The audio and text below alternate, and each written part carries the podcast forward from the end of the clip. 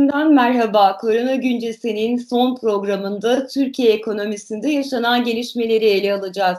Pandemiyle birlikte hayatlarımız büyük anlamda bir değişimden geçiyor.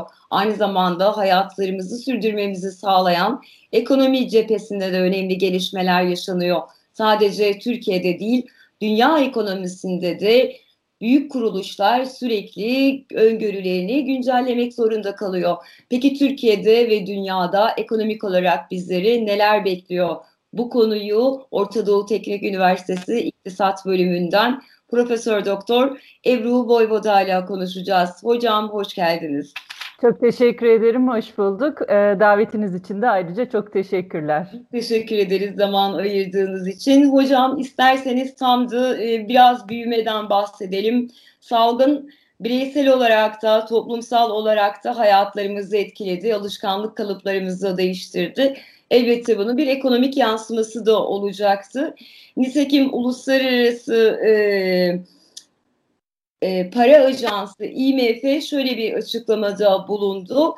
Daha önce Ocak 2021'de açıkladığı yüzde üçlük küresel büyümeyi revize etmek durumunda kaldılar ve yüzde e, eksi 3.3'lük bir e, büyüme ya da küçülmeden bahsettiler. Aslında bu yüzde altıya tekabül eden bir daralma anlamına da geliyordu. Büyümeden de çünkü fire verecektik. Benzer bir biçimde Türkiye'nin e, ikinci çeyrek ekonomik verileri açıklandı ve Türkiye ekonomisi 9.9 küçüldü. %10'da diyebiliriz. Dünya ekonomisinde ve Türkiye'de bu küçülme bize ne söylüyor, nasıl yorumlamak gerekiyor? Muhakkak e, verdiğiniz e, rakamlar doğrultusunda hem Türkiye hem dünya ekonomisindeki büyüme dinamiklerinin artık salgından ve salgına karşı alınan önlemlerden nasıl etkilenmeye başladığını ve aslında önümüzdeki dönemlerde de işte salgının dinamiğiyle birlikte neler ulaşabileceğine dair epeyce öngörümüz oluşuyor. Ee, elbette hani dünya ekonomisinin e, küçülme dinamikleri ve bunun mekanizmaları e, çok da anlaşılır. Çünkü çok ciddetli bir sağlık şoku ve bunun yanında e, gelen önlemler şoku yaşadık. Hani bu bildiğimiz ekonomik krizlere, başa çıkmaya alıştığımız ekonomik krizlere tabii ki benzemiyor. Çok boyutlu, sistematik ve dinamik bir şok. E, dolayısıyla ekonomilerin nasıl etkilendiğini de yavaş yavaş görmeye başladık. Siz vurguladınız Türkiye ekonomisi ikinci çeyrekte, birinci çeyrekte yüzde dört buçuk büyümüştü ama henüz salgının etkilerini görmeye başlamamıştık. Ee, ama salgının etkilerini yoğun gördüğümüz ve istatistiklere yansıdığı ikinci çeyrekte yüzde ona yaklaşan bir küçülme yaşadık. Benzer şekilde işte AB ikinci çeyrek e, verisi yayınlandı. Onlar da yüzde onun üzerinde yüzde on bir küçülme yaşadılar. İşte Almanya'nın yüzde on civarında küçülmesi ciddi bir şok olarak geldi. İspanya'da yüzde on sekiz buçuk, Fransa'da yüzde on üç buçuk gibi e, ciddi küçülmeler yaşandı. En son e, iki gün önce Amerika verilerini tartışmaya başladık. E, işte onlar da ikinci çeyrekte yüzde dokuz buçuk küçüldüklerini açıkladılar. Dolayısıyla hakikaten hani e, salgın, salgının e, dünya ekonomisine etkileri farklı mekanizmalardan artık işliyor, işlediğini görüyoruz. Ve aslında bunun devam etmesi durumunda neler olabileceğine dair de daha iyi öngörüler yapabiliyoruz. İşte ticaret kanalı, arz kanalı, talep kanalı, gelirlerin yok olmasıyla birlikte ciddi şekilde düşen talep kanalı, emtia ve varlık fiyatlarına etkisi ki sizin alanınız hani çok iyi biliyorsunuz neler olup bittiğini. İşte tedarik zincirlerinin kırılması gibi e, farklı mekanizmalarla dünya ve Türkiye ekonomisine herhalde salgının ve salgına karşı alınan önlemlerin etkilerini görmeye başlıyoruz. Evet hocam e, tabii ki salgın yalnızca Türkiye'ye özgü bir durum olmadığı için siz örnekleriyle de izah ettiniz. Avrupa'dan ABD'ye dünyanın genelinde keza Çin'e uzanan e, bir ekonomik daralmayla yüz yüze kaldık. Bununla beraber Türkiye ekonomisinin bir özel durumu da vardı aslında. 2018 yılında bir kur şoku yaşadı Türkiye ekonomisi ve Ağustos e, sonunda Eylül başında 2018'de dolar kuru e, daha doğrusu lira dolar kuru karşısında çok ciddi değer kaybetti ve yediği görmüştü. Söz konusu dönemde spekülatif ataklardan bahsedildi. E, buna dönük önlemler alınacağı söylendi. Nitekim Merkez Bankası söz konusu dönemde faizleri %24'e kadar çıkarttı. Şimdi ise e, bunun daha ciddi bir versiyonuyla karşı karşıyayız. Çünkü artık o 7 barajından ziyade 7,5'a çıkmış bir dolar kurundan keza 9'lara doğru giden bir e, Euro'dan bahsediyoruz. Liranın değer kaybından bahsediyoruz. Üstelik sadece iki para birimiyle de sınırlı değil. Neredeyse pek çok para birimi karşısında lira kan kaybediyor. E, dolayısıyla Türkiye'nin bu e, özel koşullarını da dikkate aldığımızda Türkiye ekonomisini bu noktada nasıl yorumlayacağız? Ne söylemek gerekiyor? Ee, çok haklı ve çok doğru bir şey söylediniz. Önemli Türkiye ekonomisi özel koşullarda bu salgına ve salgının etkisine bu şoka yakalandı. Ee, herhalde bunun e, ciddi etkisini de bundan sonraki istatistiklerde görmeye başlayacağız önümüzdeki dönemlerde. E, çünkü salgın için alınan önlemler, salgın karşısında alınan önlemler diğer ekonomilerde ne kadar işe yaradı? Onları görmeye başlayacağız. Ama Türkiye ekonomisinde ne kadar işe yaradı ya da yaramadığı da yavaş yavaş e, görmeye ve yorumlamaya başlayacağız. Çok haklı bir şey söylediniz. Türkiye ekonomisi salgını aslında hiç de iyi olmayan koşullarda yakalandı. Yani 2018'den bu yana yaşanan o finansal krizin etkilerini zaten atlatamamış bir ekonomiyle karşı karşıyaydık. Döviz kurundaki değer e, kaybı, e, enflasyondaki yükselme, işsizlikteki artış, e, kamu borcundaki ve bütçe açığındaki e, önemli değişimler zaten bize ciddi e, yapısal sorunlar sinyalleri vermeye başlamıştı. E, ciddi derecede yatırımlarda durgunlaşma söz konusuydu. Tam da bu zamanda üzerine salgın şoku e, ve bunun karşılığında e, işte gelir kaybıyla birlikte, istihdamla birlikte yaşanan ciddi negatif şoklar geldi. Şimdi bu Türkiye'nin durumunu özel ve çok daha zorlu kılıyor elbette ki e, bahsini geçi, bahsettiğim diğer ekonomilerle karşılaştırıldığında. E, şimdi dolar kurunu böyle artık günlük takip eder ve e, bugün Merkez Bankası ne yaptı? Londra swap piyasalarında ne oldu? BDDK nasıl kararlar aldı? Hazine nasıl e, döviz üretmeye başladı? Kamu bankalarının rolü diye her spekülatif atakta, her atakta yeniden değerlendirir olduk ama e, ben aslında buna e, daha yapısal bakmak gerektiğini, hani Türkiye'nin uzun dönemli büyüme dinamiğinin dinamiğiyle ilişkilendirilmek ilişkilendirmek gerektiğini düşünüyorum. Ee, siz de bunu vurguladınız sanırım. Çünkü aslında Türkiye ekonomisi işte ucuz döviz kuru, yüksek faiz e, ile birlikte dünya e, finansal çevrelerine ciddi derecede reel getiri sunan bir ekonomiydi. E, evet. Ve bunu uzunca bir süre 2001 krizi sonrasında küresel krize kadar e, ciddi derecede yönetti. E, çünkü ciddi bir likidite bolluğu vardı.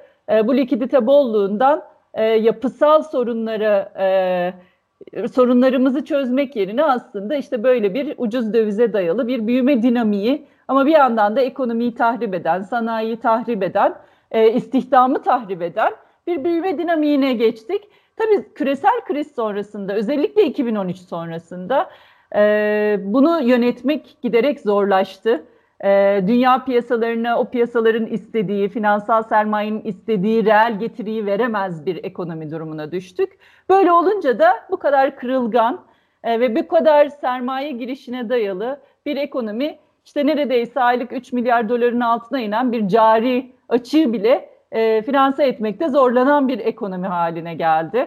E, kur hareketlerinin böyle herkesin hayatında yeniden işte ciddi bir rol oynadığı bir ekonomi haline geldi.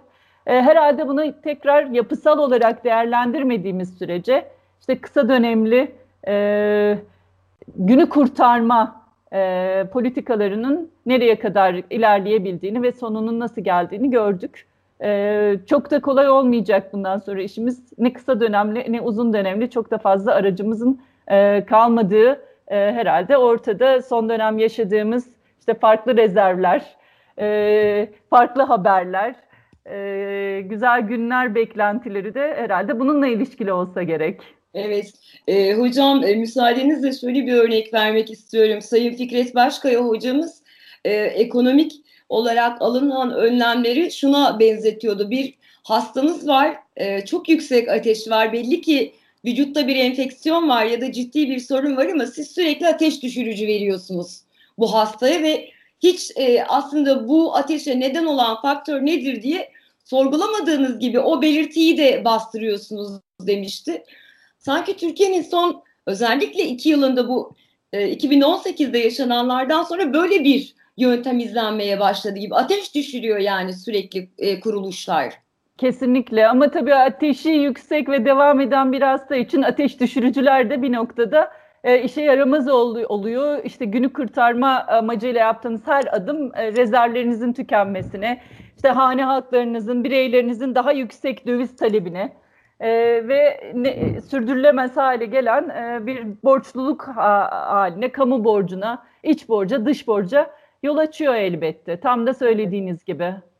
Hocam bir de e, sizinle konuşmak istediğim e, başka bir konu var. Siz Profesör Doktor Erinç Veldan'la birlikte Covid sürecince çok önemli bir çalışma yaptınız ve e, salgının yani Covid-19'un ekonomi makro dengeler üzerindeki etkisini analiz eden bir e, rapor, bir makale ortaya koydunuz. Bu çalışmanın amacı neydi? Bize biraz ondan bahsedebilir misiniz? Tabii elbette. Ee, aslında hani bu krizin ortaya çıkmasıyla birlikte bunun çok yönlü ve sistemik bir krize ve e, bir şoka yol açtığını çoğu bizimle birlikte pek çok meslektaşımız da e, anladı ve kendi aramızda tartışmaya başlamıştık. E, bir yöntem tabii hızlıca e, bu salgının e, ekonomiye ve insan hayatına e, etkileme mekanizmalarını yeniden anlamak ve buna karşı önlemler geliştirebilmek. Hani ilk anda yapılacak şey buydu. Ee, biz de Erinç Hoca ile birlikte elimizde var olan bir e, araçla, e, bir modelleme çalışmasıyla aslında bu salgın ve salgına karşı alınan ilk anlı önlemlerin e, uzun dönemli etkilerinin neler olabileceğini e, ve aslında bu şok karşısında da hangi kesimlerin en çok etkilendiğine ve bir politika yaratmak gerekirse de nasıl bir önceliklendirme yapmak gerektiğine dair bir çalışma gerçekleştirdik.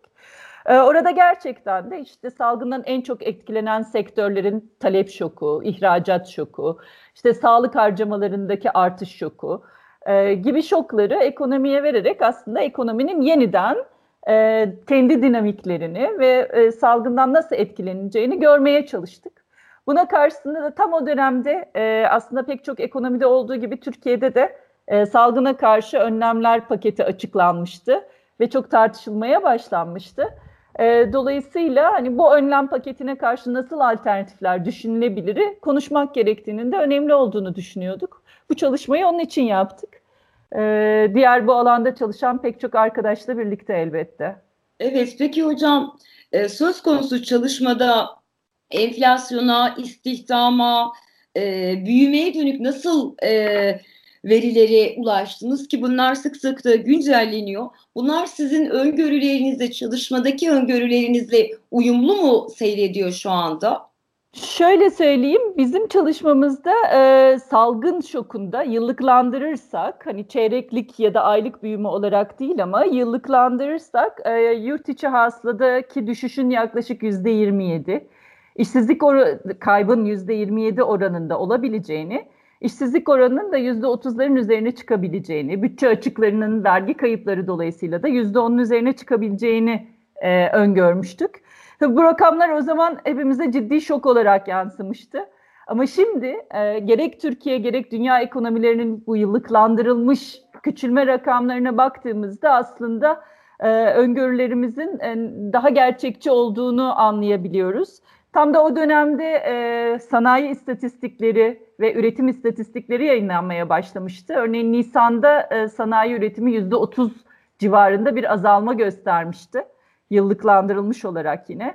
E, keza ikinci çeyrekteki düşüşü yıllıklandırırsak da yaklaşık yüzde otuz beşlik bir yurt içi hasıla kaybına tekabül ediyor ki hani bize ilk anda ciddi şok gibi görünen e, büyüklüklerin aslında yavaş yavaş yaşanmaya başladığını da görüyoruz. E, önemli bir şey söylediniz ama e, hani en ciddi e, tartışma, güncel tartışma e, konularından bir tanesi de istihdam ve işsizlik oranları. E, bizim evet. modelimiz bu oranların işte yüzde otuzun üzerine çıkabileceğini, yüz, yaklaşık yüzde otuz dörtler civarını çıkabileceğini öngörmüştü. E, herhalde son rakamları da bu açıdan değerlendirmek önemli. Evet. E, hocam benzer bir biçimde e, son olarak geldiğiniz için. Enflasyonda da işsizlikte de e, bir artış görüyoruz. İşte hani temelde iktisata e, giriş dersleri aldığımızda bu ikisinin aynı anda artmasının tehlikesinden bahsedilirdi hani bizlere. Dengelemenin bunlar üzerinden yürütüldüğü söylenirdi hani ana akım iktisat için. Şimdi ise hem e, ki verilerin güvenilirliği şu an Türkiye'de yeni tartışma konusu. Bununla beraber hem enflasyon hem de e, işsizlik artıyor. Bu bize Türkiye ekonomisi için ne söylüyor, ne bekliyor bizi gelecekte? Aslında tam da söylediğiniz şey Türkiye ekonomisinin özel koşulları ve ciddi zorlukları içinde e, nasıl e, zorlu bir yol alacağımızı söylüyor sanırım. Böyle olduğu için de her istatistik, her enflasyon, her işsizlik istatistikleri yayınlandığında onların güvenilirliğine dair yeniden ve yeniden e, tartışmak zorunda kalıyoruz. Çünkü aslında hayatın gerçekleri e, bu rakamlarla da ciddi uyuşmuyor. Ee, evet. Ee, örneğin istihdam verilerinden e, örnek vereyim. Ee, işte e, en son açıklanan işsizlik e, verisi yüzde 12, yüzde 13 civarında e, ama e, aslında işte geniş tanımlı işsizlik tartışması yapıyoruz. E, buna iş gücünde olmayan e, ama 2019-2020 arasında iş gücünden çıkmış. Dolayısıyla aslında hani çalışabileceğini düşündüğümüz 3.8 e, milyon insanı eklersek işsizlik tanımı, işsizlik oranı birden %20'nin %23'lerin e, üzerine çıkıyor. E, bunun üzerine bir de aslında bu salgına karşı önlemler çerçevesinde işte kısa çalışma ödeneği gibi geçici ödeneklerden yararlanan, işte işten çıkarmanın yasaklanması ile birlikte aslında işte görünen fakat fiilen ciddi derecede küçülen sektörlerde istihdam edilen Dolayısıyla aslında bir nevi örtük işsizleri de eklersek aslında işsizliğin e, yüzde kırkların üzerinde olabileceğine dair e, yeniden ciddi TÜİK'in yayınladığı istatistikler üzerinden yorum yapmak mümkün. Benzer bir şey enflasyon için de yapmak mümkün. Çünkü aslında işte her enflasyon verisi yayınlandığında yeniden enflasyon sepetini, e, hane halklarına nasıl yansıdığını, hane halklarının sepetlerinin farklılaştığını falan tekrar tekrar konuşuyoruz. İşte döviz kurunun enflasyon etkisini, enerji fiyatlarındaki değişimin enflasyon etkisini konuşmaya başlıyoruz. Bu aslında ciddi yapısal sorunlarımızın ne kadar ciddi boyutta bir ekonomik krizin içinde olduğumuzun e, göstergeleri bunlar diye tekrar tekrar tartışıyoruz elbette ve sanırım tartışmaya devam edeceğiz. Anladım hocam. Çok teşekkür ederiz e, bize vakit ayırdığınız için. Hem ben dünya ekonomisini hem de Türkiye'yi anlamamızı sağladınız. Profesör Doktor Ebru Voyvoda ile birlikte Korona Güncesi'nin son programında Türkiye ekonomisinin özel koşullarını, istihdamı, enflasyonu, bunlara etkisini çalıştığınız için teşekkür ederiz.